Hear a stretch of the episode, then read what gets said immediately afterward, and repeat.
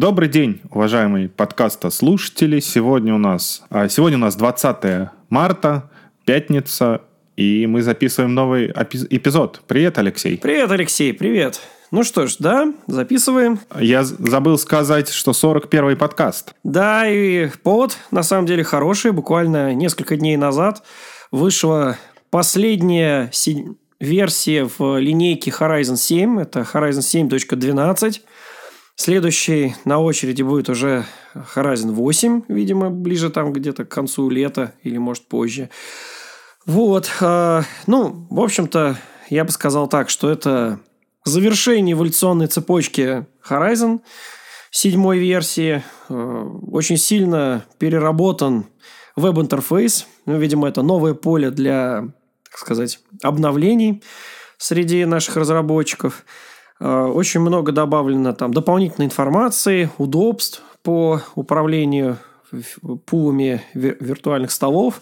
То, чего не было в старом интерфейсе, там добавлена э, возможность видеть, сколько там пользователей подключилось к пулу в текущий момент э, в быстрых выплывающих окошечках.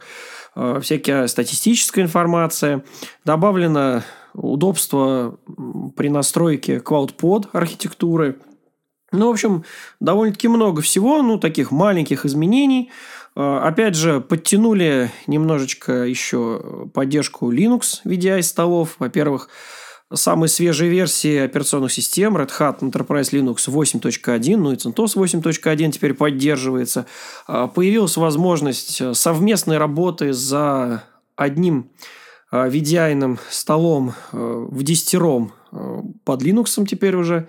Вот, ну, напомню. Подожди, это как это в десятером за одним VDI-столом? Ну да, я вот как раз хотел напомнить, поскольку э, на самом деле такая возможность весьма специфическая, появилась она довольно-таки уже давно для Windows VDI-столов, когда у нас пользователь подключается к виртуальному столу VDI, и у него в трее, ну, если, конечно, администратор разрешил, есть возможность пригласить в свою сессию еще пользователей. И вот так вот до, до 9 пользователей пригласить. А это, получа... да. это получается шарится один рабочий стол или это как терминально? Да, да, да, да. А, то есть... Фактически это как, как Webex или как Zoom в десятером на одном рабочем столе, передавая друг другу мышку с клавиатурой, можно работать, что-то обсуждать. А люди работают одновременно или один работает, а все остальные только смотрят? Ну, вот именно так. То есть передать дают мышку с клавиатурой, э, один работает, другие смотрят и обсуждают. То есть это из разряда, как я тебе говорю, такой небольшой э, WebEx, наверное, можно организовать на базе своей VDI-сессии. Это очень интересно, наверное, для парного программирования. Ну, это раз. А, Еще западные коллеги говорят, что в случае, например, проектировщиков, у которых какой-нибудь дорогостоящий продукт стоит, и его хотелось бы максимально эффективно использовать, делают ну, посменную работу за одним VDI-столом, ну, например, с автокадом каким-нибудь про-версии, и делают внахлест то, что первая смена э, делает какую-то, видимо, деталь, какой чертеж и передает второй смене. Ну, и вот есть некий там час нахлеста, когда две смены одновременно работают за одним VDI-столом, и, и человек объясняет следующей смене, что он сделал, и что следует там дальше, в общем-то, доделывать за ним. Ну, вот, вот такой вариант используется в случае с Horizon. Ничего себе, интересно. Слушай, а почему ограничение тогда в 10? Вот, не знаю, так постановили. Вот, что можно 9 человек пригласить на, на, на сессию и в десятером работать. Может быть, это связано с тем, что э, может быть, это не, жесто... не жестко за, за это самое, за хардкожный максимум, а может, там изначально протестировали или решили, что протокол перестает эффективно работать в случае, если больше, чем 10 ну, и решили как-то ограничить. Вот. Но, по крайней мере, вот, вот такой, такой момент есть. На самом деле очень интересно. Я раньше не слышал об этом. Прикольный функционал сделали. С одной стороны, непонятно, как использовать, но вот ты кейс один рассказал. С другой стороны, э, интересная возможность. Да, теперь и под Linux. VDI на KDE. соответственно, на десктопе можно делать в десятером работать. Ну, по крайней мере, вот в последнем Horizon 7.12 э, такое вот заявлено. Ну и, конечно, хотелось бы напомнить, что Horizon 7.12 будет последней версией Horizon, поддерживающей Windows 7. Технически, я здесь не говорю про юридические э, разные вещи, то есть про Extended Support и так далее. Ну, про это мы в одном из подкастов уже достаточно много поговорили. Да, ну и суть в том, что вот технически именно в следующей версии Horizon э, не гарантируется работа Windows 7, ну, в принципе просто, что не, может не работать. Ну, вот. И те заказчики, у которых на Extended Support Windows 7 остается, у них как раз будет последняя версия, это Horizon 7.12, которая вот как раз по факту и вышла. Вот. Ну, помимо, а, значит, новостей, касающихся Horizon, э, я тут нашел довольно-таки много интересных разных статей, касающихся управления Windows 10 во всех разных э, вариациях. На самом деле сейчас очень горячая тема в связи с тем, что многие компании переводят своих сотрудников, э, ну или уже перевели на работу из дома. Э, как правило, это как раз ноутбуки или ПК с Windows 7 или с Windows 10, ну, с Windows 10 даже чаще – то как раз возникают вопросы на тему, как бы организовать удаленный доступ с Windows 10, как э, организовать э, VPN с Windows 10, как организовать, э, соответственно, работу, доставку приложений на Windows 10. В общем, очень много вопросов, касающихся именно Windows 10 либо в VDI, либо вот в формате клиента, либо в формате управляемого клиента и так далее. Ну и вот начну я, пожалуй, с того, что сейчас в облаке вышла версия 20.03 э, э, AirWatch, ну или Workspace ONE UEM, и там добавился такой функционал, как включение э, хаб-каталога на Windows 10, то есть возможность видеть каталог приложений в новом формате на, на Windows 10, выбирать оттуда собственно, приложения, которые будут установлены на Windows 10 по запросу пользователя. Ну, в общем-то, корпоративный магазин приложений. А, а также, ну, понятное дело, и VDI столы, и VDI эти терминальные приложения и так далее. А, ну, и, конечно же, спустя там некоторое время у нас э, этот каталог станет доступен и в Identity Manager, ну, или в Workspace ONE Access, иначе, да, по новому стилю, э, в on-premise, ну, по той причине, что, в общем-то, в компании посмотрели на множественные запросы со стороны разных заказчиков на тему того, что такой компонент, который занимается аутентификацией пользователей, хотелось бы многим отделам информационной безопасности держать под контролем у себя в он-премисе, поэтому э, функционал каталога, функционал там, контактной книжки и так далее уже начали мигрировать на он-премисную вариацию Workspace ONE Access в версии 20.01. Ну, и я думаю, что в будущей версии продолжит это, эту работу. Поэтому можно сейчас посмотреть, ознакомиться в блоге от э, коллеги э, Брукс Пеппин.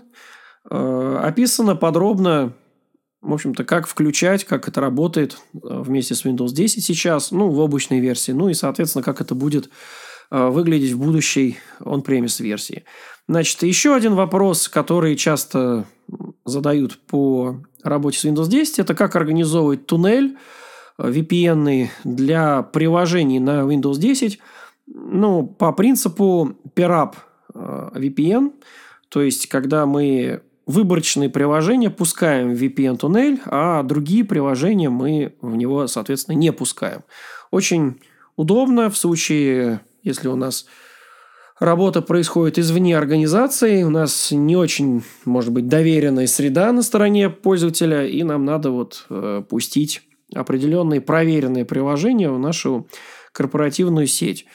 Ну вот, но подробный мануал, как это сделать, пошаговый, э, с картинками, тоже вот у, у Брукс Пеппина замечательная совершенно статья на этот счет, как раз специально под Windows 10. То есть инсталляция клиентского приложения Tunnel, а, проброс политик для устройства, проброс правил для перенаправления трафика через VPN-туннель для выбранных приложений. Вот это все необходимо настроить. Ну, в принципе, довольно-таки, скажем так, подробно и пошагово много, как это все сделать.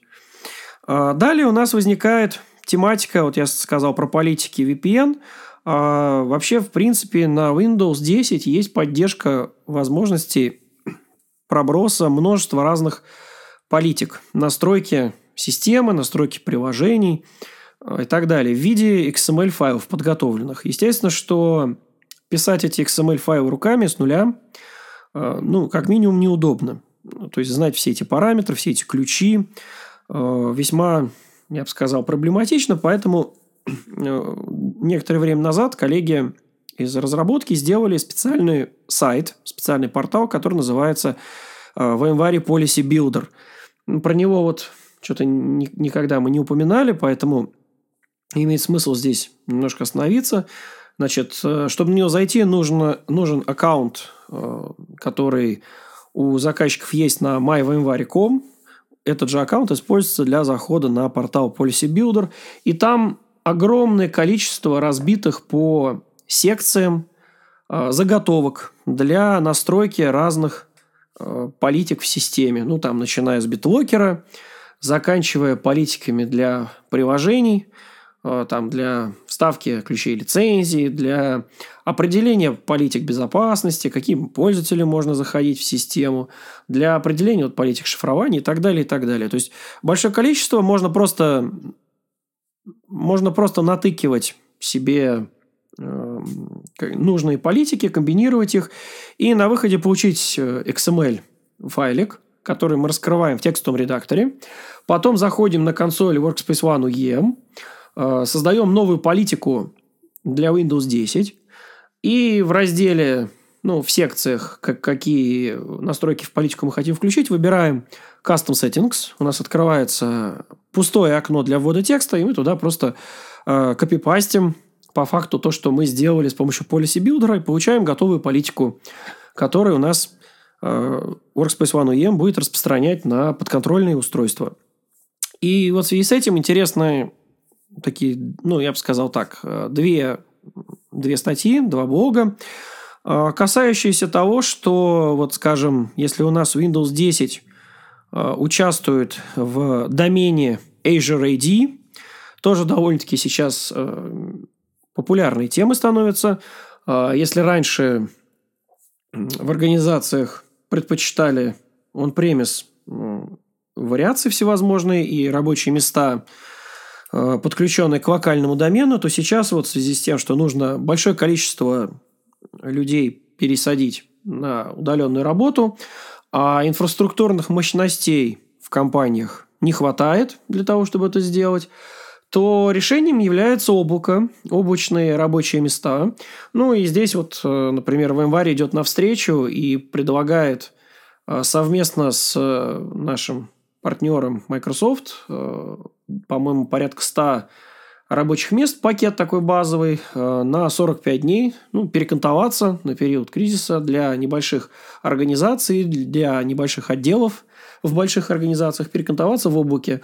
Соответственно, можно быстро перебросить там 100 человек, работать на базе виртуальных рабочих столов в Azure. Ну и, естественно, там используется домен Azure AD для доступа. И вот здесь возникают вопросы на тему того, что э, Azure AD э, у нас, ну, когда Windows подключена к домену Azure AD, то, в принципе, в базовых локальных настройках Windows при этом указано, что все аутентифицированные в домене пользователи имеют право зайти на этот десктоп. А с точки зрения безопасности, например, часто возникает желание, чтобы не все пользователи заходили, а только выбранные пользователи из домена. То есть, чтобы десктоп у нас был доступен только для, ну, в таком, я бы сказал, э, dedicated режиме, только для выбранных пользователей всегда. Э, для того, чтобы этих пользователей перечислить в рамках конкретного десктопа, нам нужно создать как раз политику с помощью VMware Policy Builder. Э, и вот как раз ну, изначальная статья, которая описывает как вообще решается вопрос сам по себе. Она написана там под Intune и предполагает, что надо руками писать XML. Но вот от коллеги, от Арсена есть замечательное дополнение, такой блок дополнения к этой статье, в котором он приводит как раз на скриншоте, какие политики надо натыкать на в январе Policy Builder для того, чтобы руками ничего не писать, а, собственно, быстро получить политику для того, чтобы пускать конкретных пользователей на, на рабочие столы на Windows 10. Вот. Так что, ну, такая вот обвязка. Это в дополнение, конечно же, к стандартному функционалу, который позволяет э, большое количество политик Windows 10, в принципе, там, они встроены как опции в консоли Workspace ONE UEM, и там просто мышкой можно их там выбирать и, и пробрасывать. Есть также возможность множества всевозможных собственных э, разных политик, которые не предусмотрены были изначально, тоже вот также без особых усилий создавать и пробрасывать. Вот. Ну, я пока прервусь. Алексей, какие у тебя интересные новости? Слушай, а я у тебя хотел спросить, ты же побывал тут на конференции интересной. Каково это в режиме эпидемии, в режиме закрытия границ и так далее, побывать на конференции? Ну и э, что, что не рассказал, ты же побывал на конференции по безопасности. Какие вопросы там обсуждались? Ну, конференция, на которой я э, побывал, действительно довольно-таки специфичная. Это конференция Рускрипта. Э, она как раз вот э, сегодня фактически, ну, формально она завершилась. По факту она завершилась вчера, поскольку даже несмотря на то, что она была проведена в исключительном порядке, на нее получили разрешение от Роспотребнадзора, чтобы ее провести отдельное. Вот. Но при этом приехало гораздо меньше людей, чем обычно. Ну вот я пообщался с постоянными гостями конференции, я сам был на ней э, впервые. Э, конференция очень интересная. На самом деле она такая э, очень сильно направленная на обсуждение вопросов э, отечественной криптографии, отечественных продуктов по обеспечению безопасности. И там как раз, э, в общем-то, очень много именно технических вопросов обсуждается. Там минимальное количество маркетинга и, в общем-то, рекламы компании или обсуждения там, продуктов каких-то компаний. Там очень много докладов таких математических из разряда какие нюансы при использовании того или иного криптоалгоритма э, или его криптоанализа. Вот. Но, тем не менее, вот есть и по э, другим темам ну, были интересные доклады.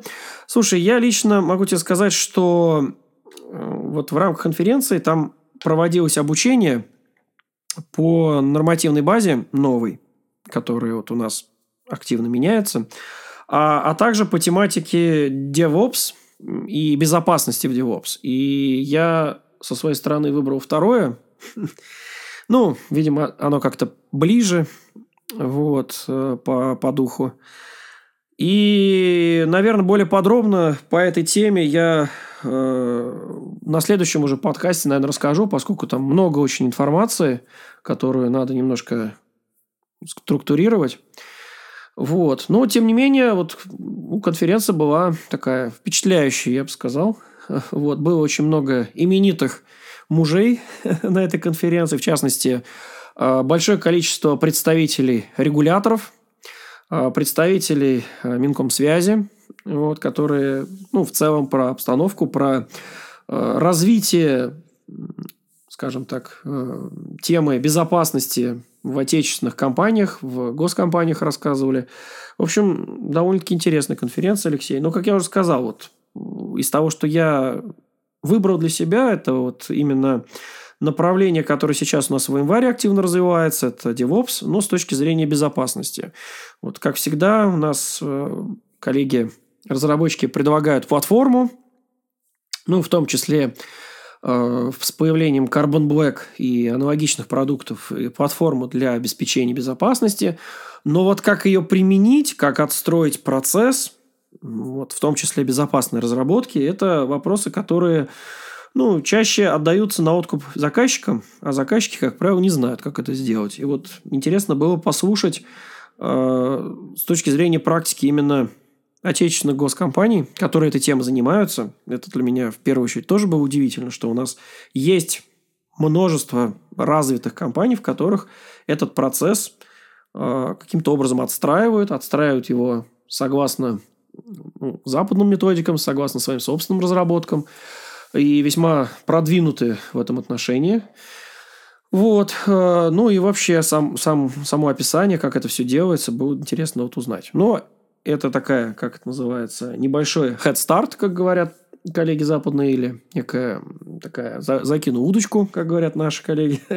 Более подробно уже, наверное, стоит отдельный подкаст посвятить. Да, ну, а я хотел, а, на самом деле, сегодня поговорить про облака, потому что мне а, наткнулся на статью, вот э, поскольку ты заговорил про импортозамещение и прочее, Alibaba – это наши друзья, облако Alibaba, и мне было удивительно, я достаточно э, часто про него в последнее время слышу. Э, какое-то время назад даже на слайдах VMware стала появляться поддержка различных продуктов работы с облаком Alibaba и с точки зрения автоматизации, управления и построения гибридного облака и так далее. И э, я вот э, поинтересовался, что у них есть, и на самом деле оказался очень интересный микс э, с точки зрения предоставляемых сервисов, предоставляемых сервисов э, как инфраструктурных, так и сервисов для программистов, да и вообще, судя по масштабам и наличию сервисов, я вот в частности наткнулся на статью, посвященную Function as a Service, и как э, на базе облака Alibaba настроить э, и запустить небольшой сайтик на базе Function as a Service. Я ссылочку интересующимся предложу. Ну, насколько ты помнишь, я собираю, так сказать, свое а, ну, не в портфолио, а в тестовую копилку возможности работы с различными облаками. Помнишь, вот и с облаком Oracle я рассказывал, и э, с Amazon, и с Google, и вот теперь с облаком Alibaba я хочу попробовать, как, насколько удобно у них это работает и так далее. И мне понравился вот гайд, который описывает прям с галочками подробнейше на английском, а не китайском языке, как что настроить, как что использовать. Мне кажется, это будет интересно Э, заказчикам, которым э, нужно расширение инфраструктуры, э, заказчикам, которые работают совместно с нашими китайскими партнерами или работают на Китае, а таких я знаю много,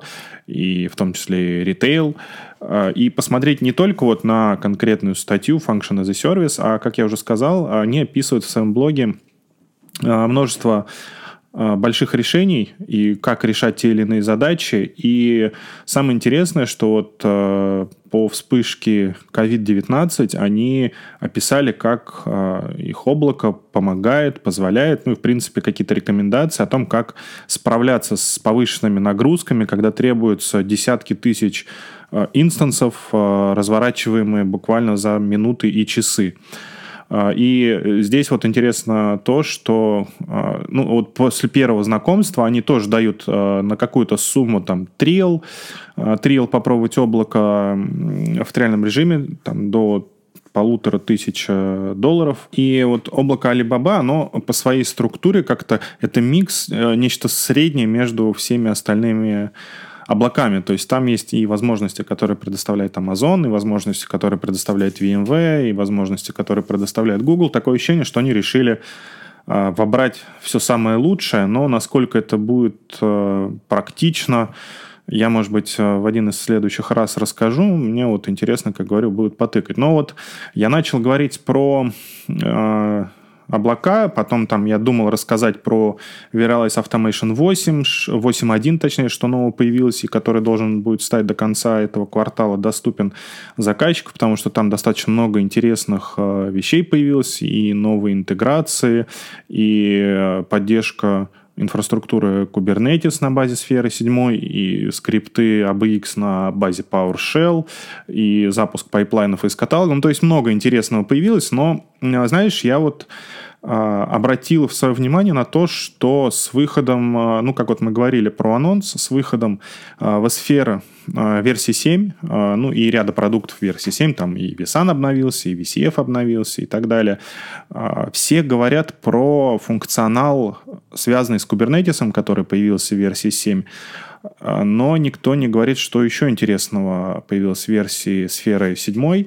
И я сегодня решил заострить свое внимание – и рассказать нашим подкастослушателям по большей части, что появилось в семерке с точки зрения виртуализации и с точки зрения базы, потому что не кубернетисом единым, несмотря на то, что это про него сейчас все говорят, то, что называется хайп, про это говорят много, мне понравился функционал, то есть сфера сама базово если говорить про новый мажорный релиз, она улучшилась не только благодаря тому, что появилась поддержка нативная Kubernetes, ну и сами, в принципе, сама э, гипервизор стал поддерживать теперь нативно Kubernetes, но и э, появилось много интересных вещей. А я пробую выложить, помнишь, мы с тобой выкладывали список текущих продуктов VMware в ссылках. Я тебя, наверное, также на твой сайтик Digital Workspace попрошу приложить небольшую такую, инфо, ну, не инфографику, а, наверное, такой больше похожий на MindMap а, инфраструктуру области, которые улучшились, а, ну, или просто появились в сфере седьмой. Здесь и связаны с платформой, связаны с тем, что есть для девелоперов, с управлением жизненным циклом и так далее. Ну, а сейчас пройдусь по основным фичам, которые появились в версии 7 в сфере с точки зрения виртуализации, с точки зрения устройства и так далее.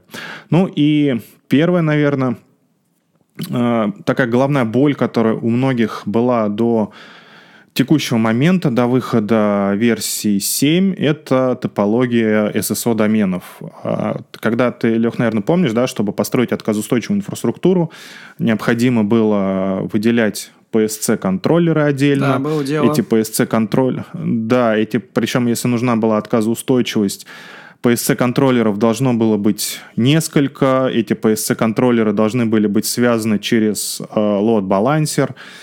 Потом это была главная боль с тем, чтобы это все отдельно настраивать, поддерживать. Были на Windows э, серверах PSC-контроллеры, и, в принципе, V-центр было и не на Windows. Но в одном из предыдущих подкастов мы с тобой, помнишь, э, рассказывали о том, что внешний платформ-сервис контроллер становится deprecated, то есть устаревшим, и такую конфигурацию больше не стоит использовать.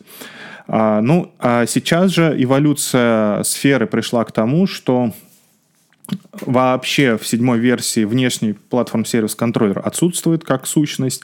А, и при апгрейде, при обновлении а, будет а, переконфигурировано, мигрировано и смигрированы все старые варианты в единый новый вариант. Не требуется больше лот-балансер над мультикластерной инсталляцией в центра. И все это объединяется, несмотря на то, что все в-центры объединяются как бы в единый SSO-домен. Э, внешний платформ-сервис-контроллер больше не нужен, потому что он встроенный в appliance в-центра. Ну и, соответственно, все ноды в-центров, все в-центры отдельные между собой э, реплицируют данные платформ-сервис-контроллера, и не нужны больше лот-балансера. То есть каждый он, платформа сервис-контроллер является встроенным в каждый э, V-центр и реплицирует общую конфигурацию на э, все ячейки, на все ноды. Второй, э, наверное, интересной такой фичей стало, ну, в принципе, это не то, что прям совсем фича новая, это ожидаемая эволюция V-центра, это увеличение масштабов э, поддерживаемых конфигураций. Ну, в каждой новой версии платформы виртуализации увеличивается увеличиваются вот эти циферки, которыми раньше все мерились, но сейчас это скорее интересно с точки зрения построения облачной инфраструктуры и построения высоконагруженной масштабируемой инфраструктуры, потому что с приходом микросервисов это становится все более и более актуальным. Ну и если э, смотреть на количество поддерживаемых там, на один V-центр э, хостов, то их увеличилось не так много, увеличилось всего на, на 500, то есть если в сфере до седьмой, то включая 6.7, поддерживалось максимально 2000 хостов на центр то теперь поддерживается 2500. Ну и виртуальных машин пропорционально увеличилось. Если раньше поддерживалось 25 тысяч виртуальных машин, включенных на один центр то сейчас поддерживается 30 тысяч виртуальных машин. Здесь больше интересно то, что в Linked Mod в центре по-прежнему осталось 15 в-центров на один SSO-домен, которые между собой могут быть подключены, но здесь значительно увеличилось количество поддерживаемых хостов и включенных виртуальных машин а, в рамках а, единого SSO-домена. А, то есть, если раньше количество поддерживаемых хостов было 5000 и одновременно включенных 50 тысяч виртуальных машин, это на все 15 V-центров в едином SSO-домене, то сейчас эти цифры увеличились в три раза и стали, соответственно, 15 тысяч хостов и 150 тысяч виртуальных машин. Я даже не знаю, не могу себе представить такое количество а, инфраструктурных единиц, как этим всем управлять и как это все должно жить, но тем не менее вот такие цифры. Ну и, наверное, то, что еще э, улучшилось, это необходимая полоса пропускания между веб-центра с серверами в случае, когда они слинкованы между собой, объединены. То есть, если раньше требовалось достаточно жесткие э, рамки, то есть до 100 миллисекунд должно было быть сетевое подключение, то теперь оно в половину я не знаю даже здесь, как сказать, улучшилось или ухудшилось, смотря с какой стороны посмотреть, но теперь не 100 миллисекунд, а 150 миллисекунд, возможно, между центр серверами иметь для того, чтобы все корректно работало. А, из а, там, следующих таких вот интересных вещей, которые появились а, и на которые стоит обратить внимание, это появились профили для V-центров. То есть, когда мы говорим про такие гигантские цифры по масштабированию и про то, что в одной инфраструктуре могут в связке работать вот немалое количество V-центров, поддерживающие огромные инфраструктуры, стало важным поддерживать единообразие конфигурации этих инфраструктур. Ну и здесь а, развился функционал профилей, которые раньше были только для серверов, теперь же для AV-центров появился схожий функционал, когда можно на основании какого-то профиля, созданного в конфигурации, отслеживать изменения конфигурации этого профиля на других V-центров. Ну, вернее, соответствие этому профилю конфигурации других V-центров. То есть, чтобы конфигурация в единой установке или не в единой, ну, была приведена в соответствие, э, и э, там, в интерфейсе сразу будет видно, какие V-центры соответствуют указанной конфигурации, настройкам, там, может быть, какие-то advanced настройки и так далее, какие нет. Конфигурации, естественно, вот эти профили можно Э, экспортировать, импортировать, э, можно их э, масштабировать и распространять на большое количество веб-центров, до 100 штук поддерживается вот этот движок профилей. Ну и, соответственно, получать в результате там такие отчеты, соответствуют или не соответствуют те или иные веб-центры поддерживаемой конфигурации. А, естественно, а, и вообще, слушай, знаешь, Лех, вот я вижу то, что седьмая версия, помимо того, что принесла расширенный функционал с точки зрения кубернетиса, все идет в сторону и для разработчиков. То есть, если раньше появление новых фич э, в платформе виртуализации скорее было связано с расширением платформенного функционала, то есть того, который обеспечивает, в принципе, работу сервисов и виртуальных машин, работу самой платформы, то сейчас все идет в сторону улучшения функционала э, для работы девелоперов, разработчиков, потому что вот э, то, о чем я говорю, и вот в центр профайлы появились, в центр сервер профайлы, и то, о чем я дальше буду говорить, оно все идет со взглядом на разработчика, и расширение происходит API функционала сферы, и вот, например, управлять профилями в-центра а, становится возможным через REST API, поддерживаются также как командные утилиты PowerCli, так и поддерживаются различные дополнительные утилиты оркестрации э, типа Ansible, типа Puppet, типа Chef, которые позволяют оркестрировать и строить свою инфраструктуру. То есть V-центр из такой единой точки управления виртуализацией превращается в сервисную единицу и в такой сервис по запросу, который также разработчики могут использовать в создании своих приложений и использовать подход, собственно, инфраструктура как код. Ну а, и те же изменения претерпел Content Library. А, в какое-то время назад этот функционал пришел из Cloud директора позволил хранить в Content Library образы виртуальных машин, может быть, какие-то файлы, то теперь здесь появился расширенный, опять же, интерфейс API, а, появилась возможность изменения шаблонов, то есть если раньше можно было в Content Library только что-то положить, и оно там находилось и лежало для того, чтобы обновить что-то или отредактировать, нужно было загружать новый образ. Там, конечно, была версионность, но теперь можно напрямую редактировать э, данные, которые лежат в Content Library. Э, поддерживается так называемые check-in, check-ауты шаблонов. Можно возвращаться на предыдущей версии. Ну, то есть практически это стал репозиторий с точки зрения виртуализации, с точки зрения платформы виртуализации, которая может хранить в себе вот и в котором можно редактировать различные данные. Из э, таких вот тоже инфраструктурных вещей в, в центре, э, ну, об этом некоторые заказчики говорили э, и, и спрашивали, вот и у меня в том числе, о том, э, что в-центр хочется разместить в нескольких сетях, э, то есть сделать мультихоуминг для в-центр сервера, когда в-центр находится одновременно в нескольких подсетях, но это было не очень возможно раньше сделать, потому что поддерживался всего один сетевой адаптер, то теперь в, в центре появилась поддержка нескольких сетевых адаптеров, и если сетевой адаптер по умолчанию, то есть NIC 0, всегда а, предназначен для трафика vMotion и зарезервирован для этого, то теперь поддерживается до четырех сетевых адаптеров. На каждый из них можно назначить IP-адрес и поместить э, в свою подсеть. Соответственно, появляется возможность вот мультихоуминга такого для э, в-центр сервера.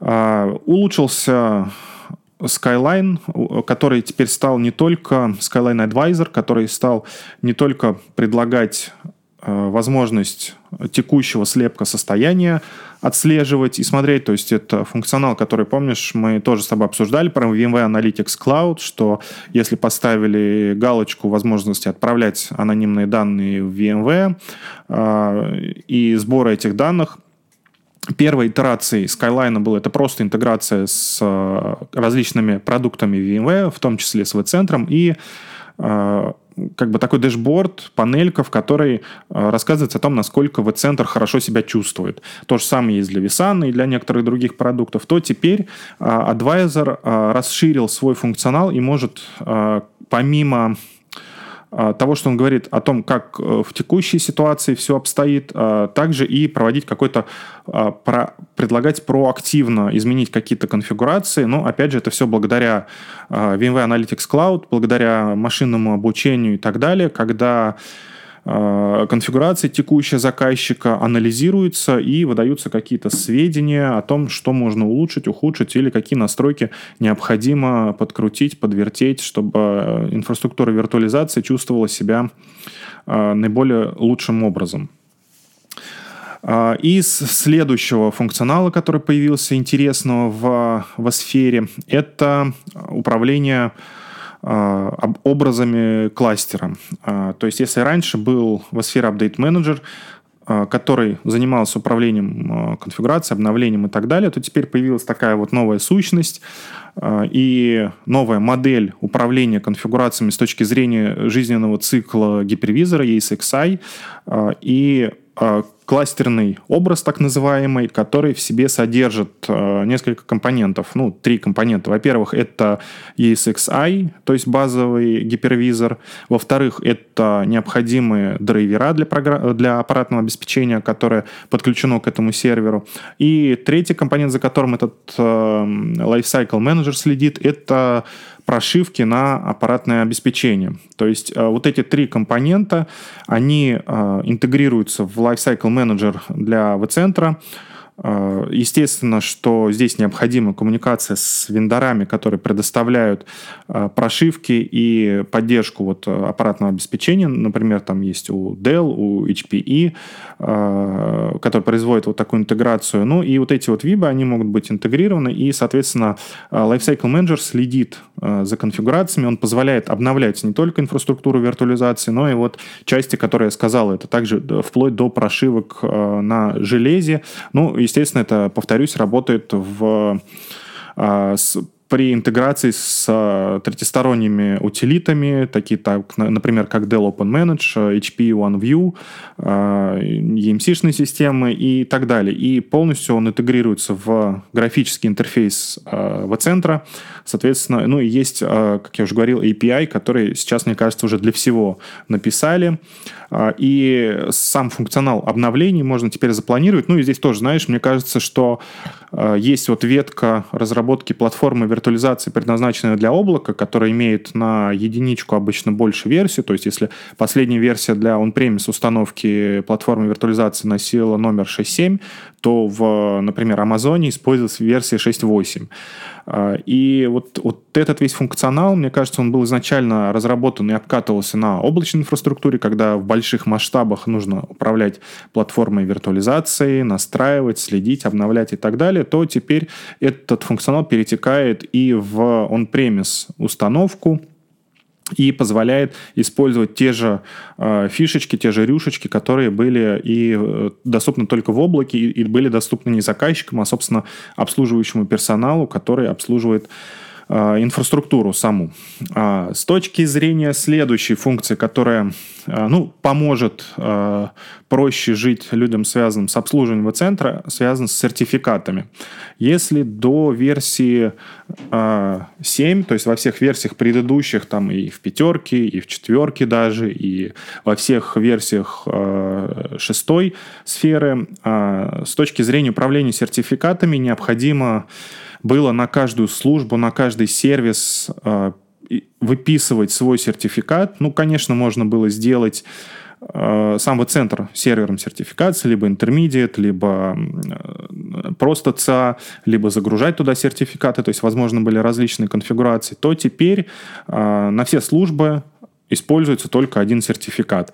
То есть, если раньше все равно, даже несмотря на то, что была централизованная панель управления, нужно было следить за тем, что сертификаты не истекают, их своевременно обновлять, то теперь есть вот единый интерфейс, э, вернее, как интерфейс остался тот же самый, в этом интерфейсе просто теперь вместо там 4, 5, 6, 10 сертификатов а, остался только один сертификат, собственно, который к службам э, в-центра и относится. И связан там со всеми службами в-центра. И обновлять нужно тоже только один сертификат. Это поможет избежать ситуации, когда какие-то сервисы обновлены, какие-то нет. Э, а если все в ручном режиме происходит, то нужно как-то автоматически, ну или вручную все это постоянно отслеживать, ну и может быть некоторая рассинхронизация между сервисами, которая придет к неработоспособности временной собственно, центра управления. Ну, теперь этого можно избежать. Следующий функционал, который связан с безопасностью, это интеграция с ADFS.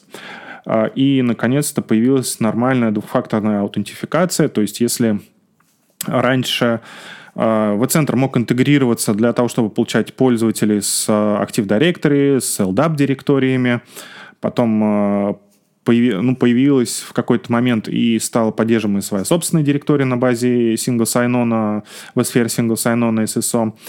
А, но все равно у заказчики многие спрашивали про то, как, э, собственно, управлять политиками паролей, как э, делать это все из одного места, чтобы э, там политика, например, паролей на Active Directory одна, у пользователей в центре другая. А, как использовать многофакторную аутентификацию. Ну и вот теперь а, появилась интеграция с ADFS. А, ну, в федерации здесь, возможно, с различными стандартами, либо AUS-2, либо OIDC. Ну и вот центр теперь может общаться по этим протоколам с ADFS, ну и, соответственно, появилась возможность вот э, использования двухфакторной аутентификации. Там дальше на DFS может быть любой провайдер поддерживаемый э, двухфакторной аутентификации. Наверное, VIDM тоже сюда подойдет. Что ты на этот скажешь? Обязательно подойдет. Конечно же. Только Access, Access уже ну, слушай, Access, он называется, наверное, в рамках э, продуктов end-user компьютинга, а в рамках продуктов остальных он по-прежнему называется VIDM внутри. Мне вот на самом деле интересно будет попробовать связку, и неужели теперь, э, возможно, станет подключить в центр также к Access для аутентификации пользователя. Ну, то есть при заходе на центр теперь можно сделать так, что пользователь будет перебрасываться на портал аутентификации, а потом будет перебрасываться обратно. Я думаю, мы с тобой в лабе должны будем это провернуть и э, посмотреть, как это работает. Ну, конечно, конечно, попробуем. Да, еще две новых вещи, связанных с безопасностью, интересных появились. Э, во-первых, э, решилась, ну, практически решилась проблема курицы и яйца. А, я не знаю, насколько это актуально использование в российских заказчиках, а, но я все равно чуть-чуть расскажу про это. И некоторое время назад появилась возможность шифрования при помощи а, Trusted Platform модуля, Secure Boot, шифрование, в принципе, виртуальных машин и так далее. Но здесь возникает вопрос. Если э, там TPM находится на конкретной железке, есть какой-то key-менеджер, то как быть уверенным в том, что эта конкретная железка, этот конкретный сервер не скомпрометированный, он доверенный. Тут возникает вопрос э, зашифрованные данные того же V-центра, который лежит на этом сервере, можно ли им доверять, никто ли туда не залез э, и так далее. То есть возникает такой вот э, цикл зависимости. То есть V-центр как бы кладет и шифрует, хранит там ключи, шифрует данные. С другой стороны, можно ли доверять этим данным, если они находятся на недоверенном сервере? Ну и в, в сфере 7 появилась, появился функционал, который называется Vsphere Trust Authority. А, это технология, которая позволяет а, выделить доверенные хосты в инфраструктуре на голом железе, ну, голое железо, вернее, хосты, которые, на которых крутятся доверенные нагрузки, и сказать, что вот эти конкретные хосты, они являются ну, корнем доверия, базой для доверия. Это небольшой кластер, который находится в защищенной инфраструктуре, и, соответственно, на нем хранятся все доверенные ключи. Ну и, соответственно, если виртуальная машина работает на этом кластере, например, которая содержит те самые ключи, то можно сказать, что э, эти данные доверены, ну а дальше уже V-центр берет э, информацию и распространяет на все остальные сервера, ну и сам V-центр может крутиться на этом доверенном кластере, и тогда получается, что вот V-центр будет работать на доверенном железе.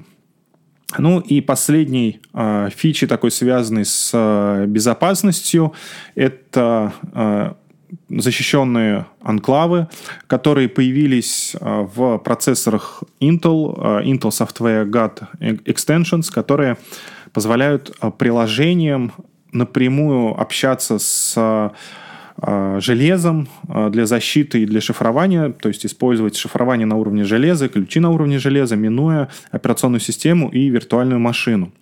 А, эта технология на самом деле Intel, но, естественно, без того, чтобы эта технология совместно компаниями VMware и Intel не поддерживалась, такое бы решение не удалось получить и организовать.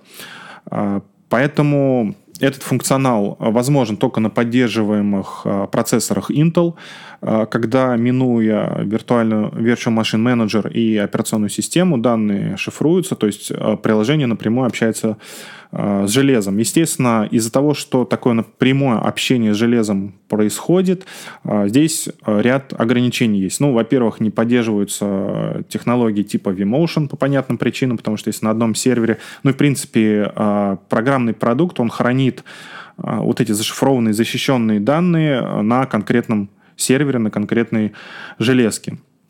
Э, здесь не поддерживаются процессоры AMD. Здесь необходимо, чтобы было виртуальное железо версии не ниже 17, то есть то, что появилось в сфере 7. Ну и, вот как я уже сказал, технологии там типа э, vMotion не поддерживаются, технологии типа Fault Tolerance не поддерживаются, снапшот виртуальных машин не поддерживаются и так далее. Но это, опять же, связано э, с безопасностью и с тем, что вот в этом разрезе появилось. А, также улучшились и есть, прошли некоторые такие минорные обновления с точки зрения DRS. Он был э, немного переработан или даже много переработан, потому что в тот момент, когда э, сам DRS по себе появился, это было в 2006 году, э, и требования к инфраструктуре были другие, э, и сама инфраструктура по-другому работала. Теперь же, когда инфраструктура наиболее такая динамичная, постоянно требуется выделение и изменение ресурсов, то и требования к DRS у немножко изменились. И здесь а, появился такой функционал, как динамическое и определение различных а, порогов для программного обеспечения. А, то есть, когда инфраструктура виртуализации следит за то, как себя чувствуют виртуальные машины, что они потребляют, что им нужно, они э, как бы объединяются в такие, так сказать, корзины по потреблению. Платформа виртуализации следит за тем, вообще, что необходимо для виртуальной машины. То есть э, с точки зрения процессора, с точки зрения кэшей, с точки зрения памяти.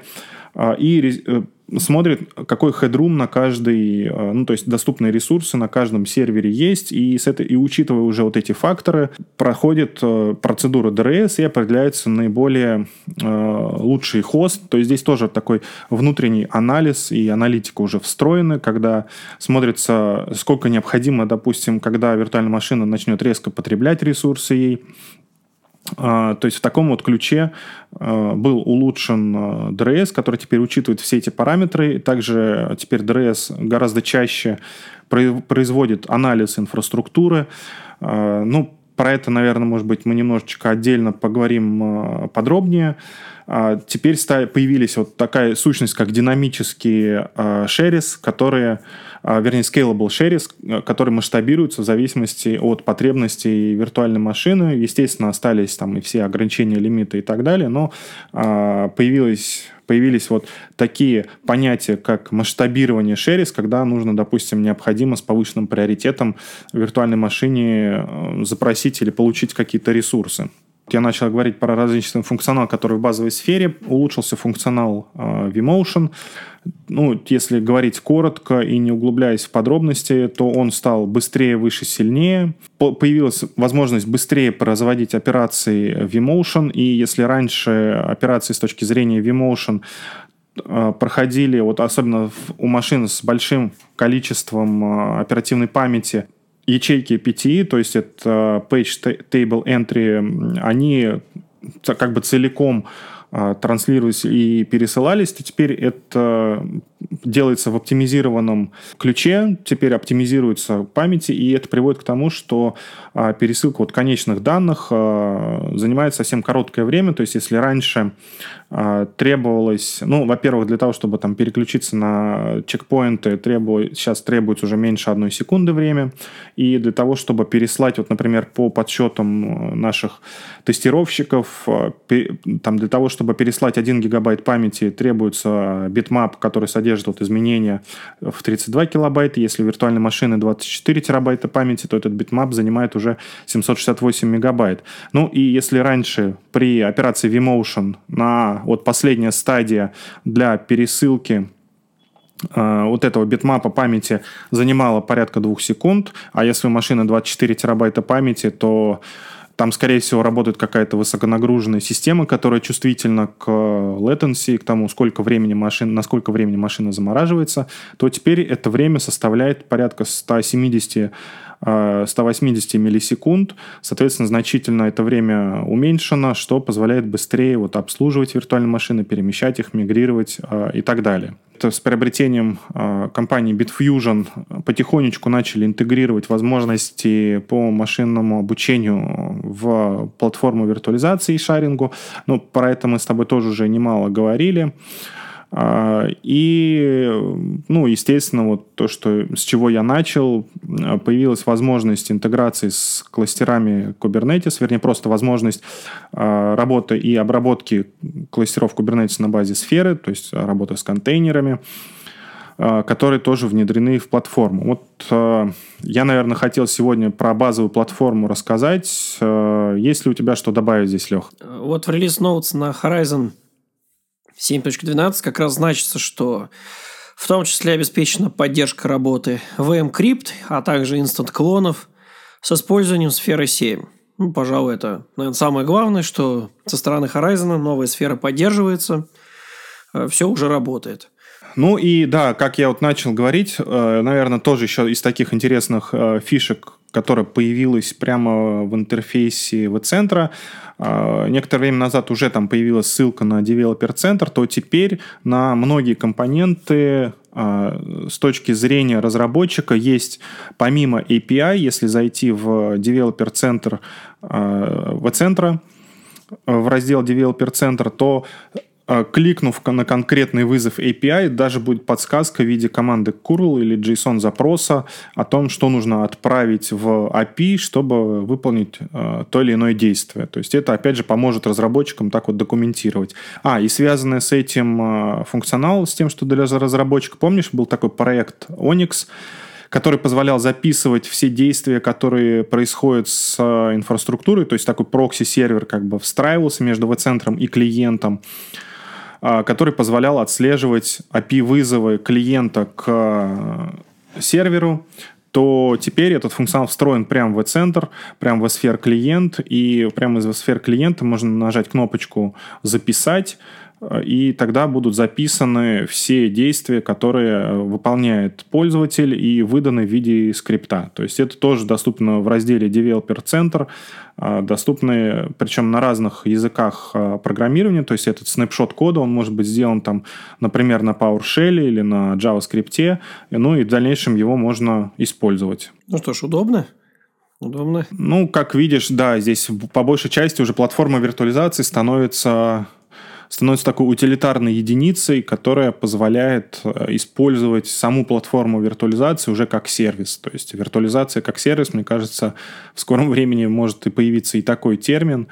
А, ну, а ты что-то хотел еще добавить? Ну да, ну, во-первых, тут надо поделить. Ты часть функционала рассказывал от Вицентра. Вицентр – это все-таки система управления виртуализации, а не сама виртуализация. Поэтому здесь как бы надо немножечко разделить по функционалу. Вот. Ну да, действительно, слушая тебя вот по поводу того, как ты рассказывал, что в новой э, сфере много всего сделано для того, чтобы разработчикам было удобно.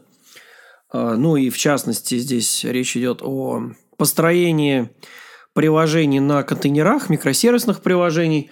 Э, я как раз решил добавить интересный кейс, который нашел на просторах интернета, среди э, блогов компаний, а, кейс о том, как компания, э, скажем так, забросила микросервисы и перешла на монолитное приложение. То есть блог так и называется «Goodbye Microservices» от 100 проблем к одному решению. Вот, это весьма, я бы сказал, такой интересный кейс, потому что он несколько отрезвляет, скажем так, современный хайп, когда все мы срочно переводим там на Kubernetes, на, на докер, на контейнеры. Ну, а есть целый ряд задач, которые от этого страдают, а не улучшаются. И вот как раз э, Александр Нон из компании Segment, э, американская компания с э, штаб-квартиры Сан-Франциско, она рассказывает про один такой кейс с их э, приложением. Ну, од, од, одно из, я так понимаю, главных приложений в компании. Занимается оно Э, дата warehousing, аналитикой для маркетинга, для целей оптимизации приложений. Я так э, для себя понял, что это некий аналог Opteligent э, от VMware. То есть система анализа, как работает приложение, сколько раз они там на дню крэшатся, если крэшатся, какие кнопки в приложениях нажимают пользователи. Ну и там вот как бы комбинируется информация для службы технической поддержки и для маркетинга. Вот. В том числе, э, ну вот, э, судя по тому, что пишет э, Александра, начали в компании проект этого приложения три разработчика. И суть была в том, что приложение собирало данные, с одной стороны, там, с, с приложений, с другой стороны, с различных провайдеров аналитических данных. Там Google, Э, там, соответственно, упоминается еще Optimizely, ну и там различные-различные сервисы. И приложение для обмена данными с этими сервисами использовало некую общую очередь сообщений. И, в общем-то, происходило следующее, что если какой-то из источников аналитики или из источников данных не откликался, то очередь должна была эти данные перезапрашивать, делать ретрай, ну или множественный ретрай, и происходила блокировка очереди, когда, в общем-то, приложение повисало вот в этих вот ретраях. А, чтобы решить эту проблему, ну, изначально приложение было монолитное, и вот э, с единой очередью, чтобы решить эту проблему, решили перейти на микросервисную архитектуру. А, здесь, правда, в статье, а, скажем так, расчет идет больше на разработчиков, чем на инфраструктурщиков. Здесь не указано касательно использования докера или кубернетиса обвязки. Ну, видимо, подразумевается. А, соответственно, э, решили перейти на микросервисы с целью, что каждый а, сервис, с которого получают данные приложения, будет работать через отдельный коннектор. И коннектор будет как микросервис реализован и поддерживаться. И, соответственно, у нас блокировка поступления данных с одного источника – это всего лишь блокировка одного из микросервисов, не влияющая на всю очередь в целом. Ну и далее вот э, реализовали единый э, там API обмена сообщениями между микросервисами, реализовали эти микросервисы, и дальше начались большие проблемы э, в работе приложения. Ну, описывается суть в том, что количество источников данных, а также и соответствующих их микросервисов стало расти. И если ранее там было около десятка, то в итоге компания перешла к тому, что этих источников стало 140, и, соответственно, микросервисов стало 140 обслуживающих. И у каждого микросервиса свой репозитарий. А, соответственно, работа по исправлению каких-то глюков, по проведению там, я так понимаю, адаптации микросервиса к, собственно, источнику данных. Это вот правка этого каждого репозитария в каждом конкретном случае. Ну, а в компании сказали, что количество разработчиков на проекте остается ограниченным. То есть, как было три человека, так и осталось.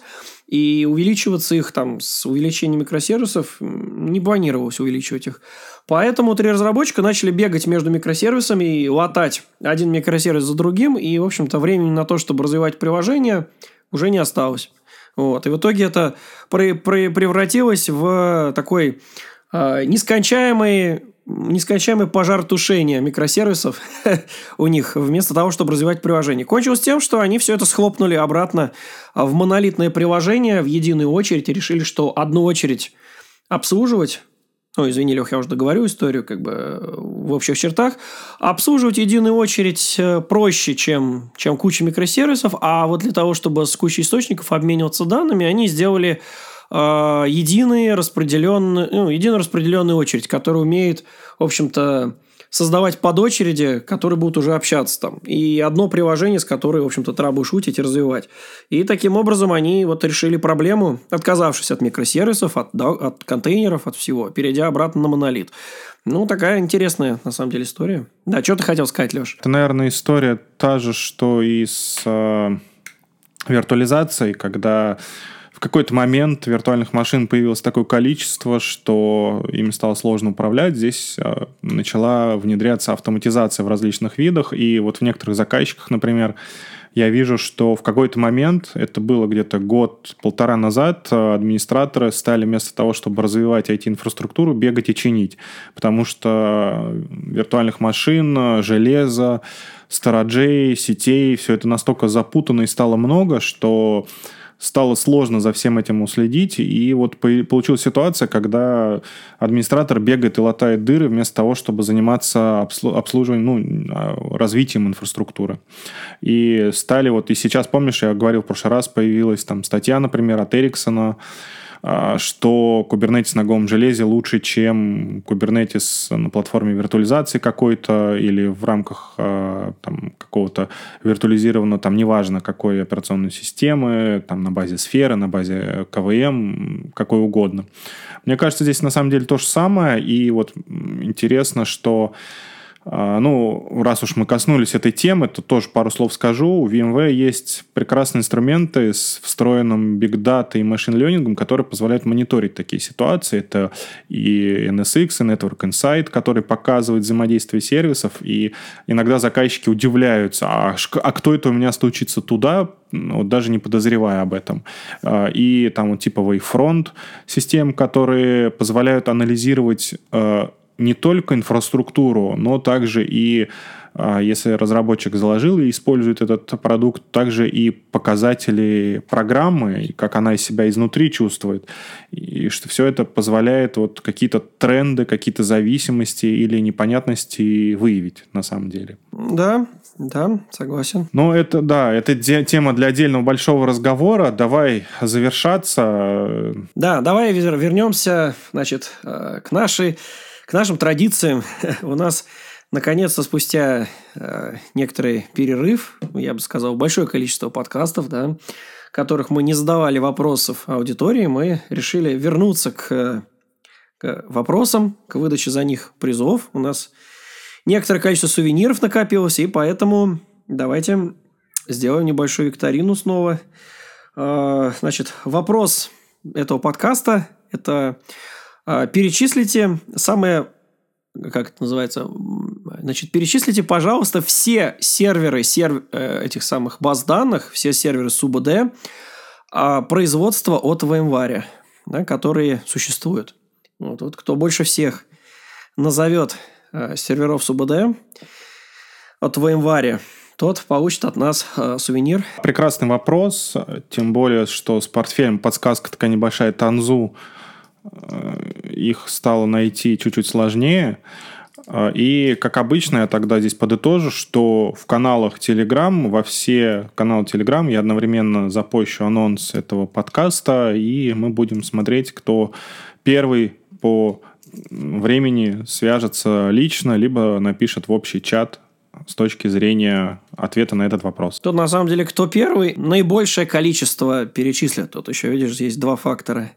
Да, да, безусловно. Ну и будем надеяться, что каким-то образом мы сможем передать этот сувенир, несмотря на повышенную эпидемиологическую обстановку. Ну да. Ну, это уже логистический, логистический вопрос. Ну что ж, давай завершаться. На этом всем пока. Всем пока, не болейте.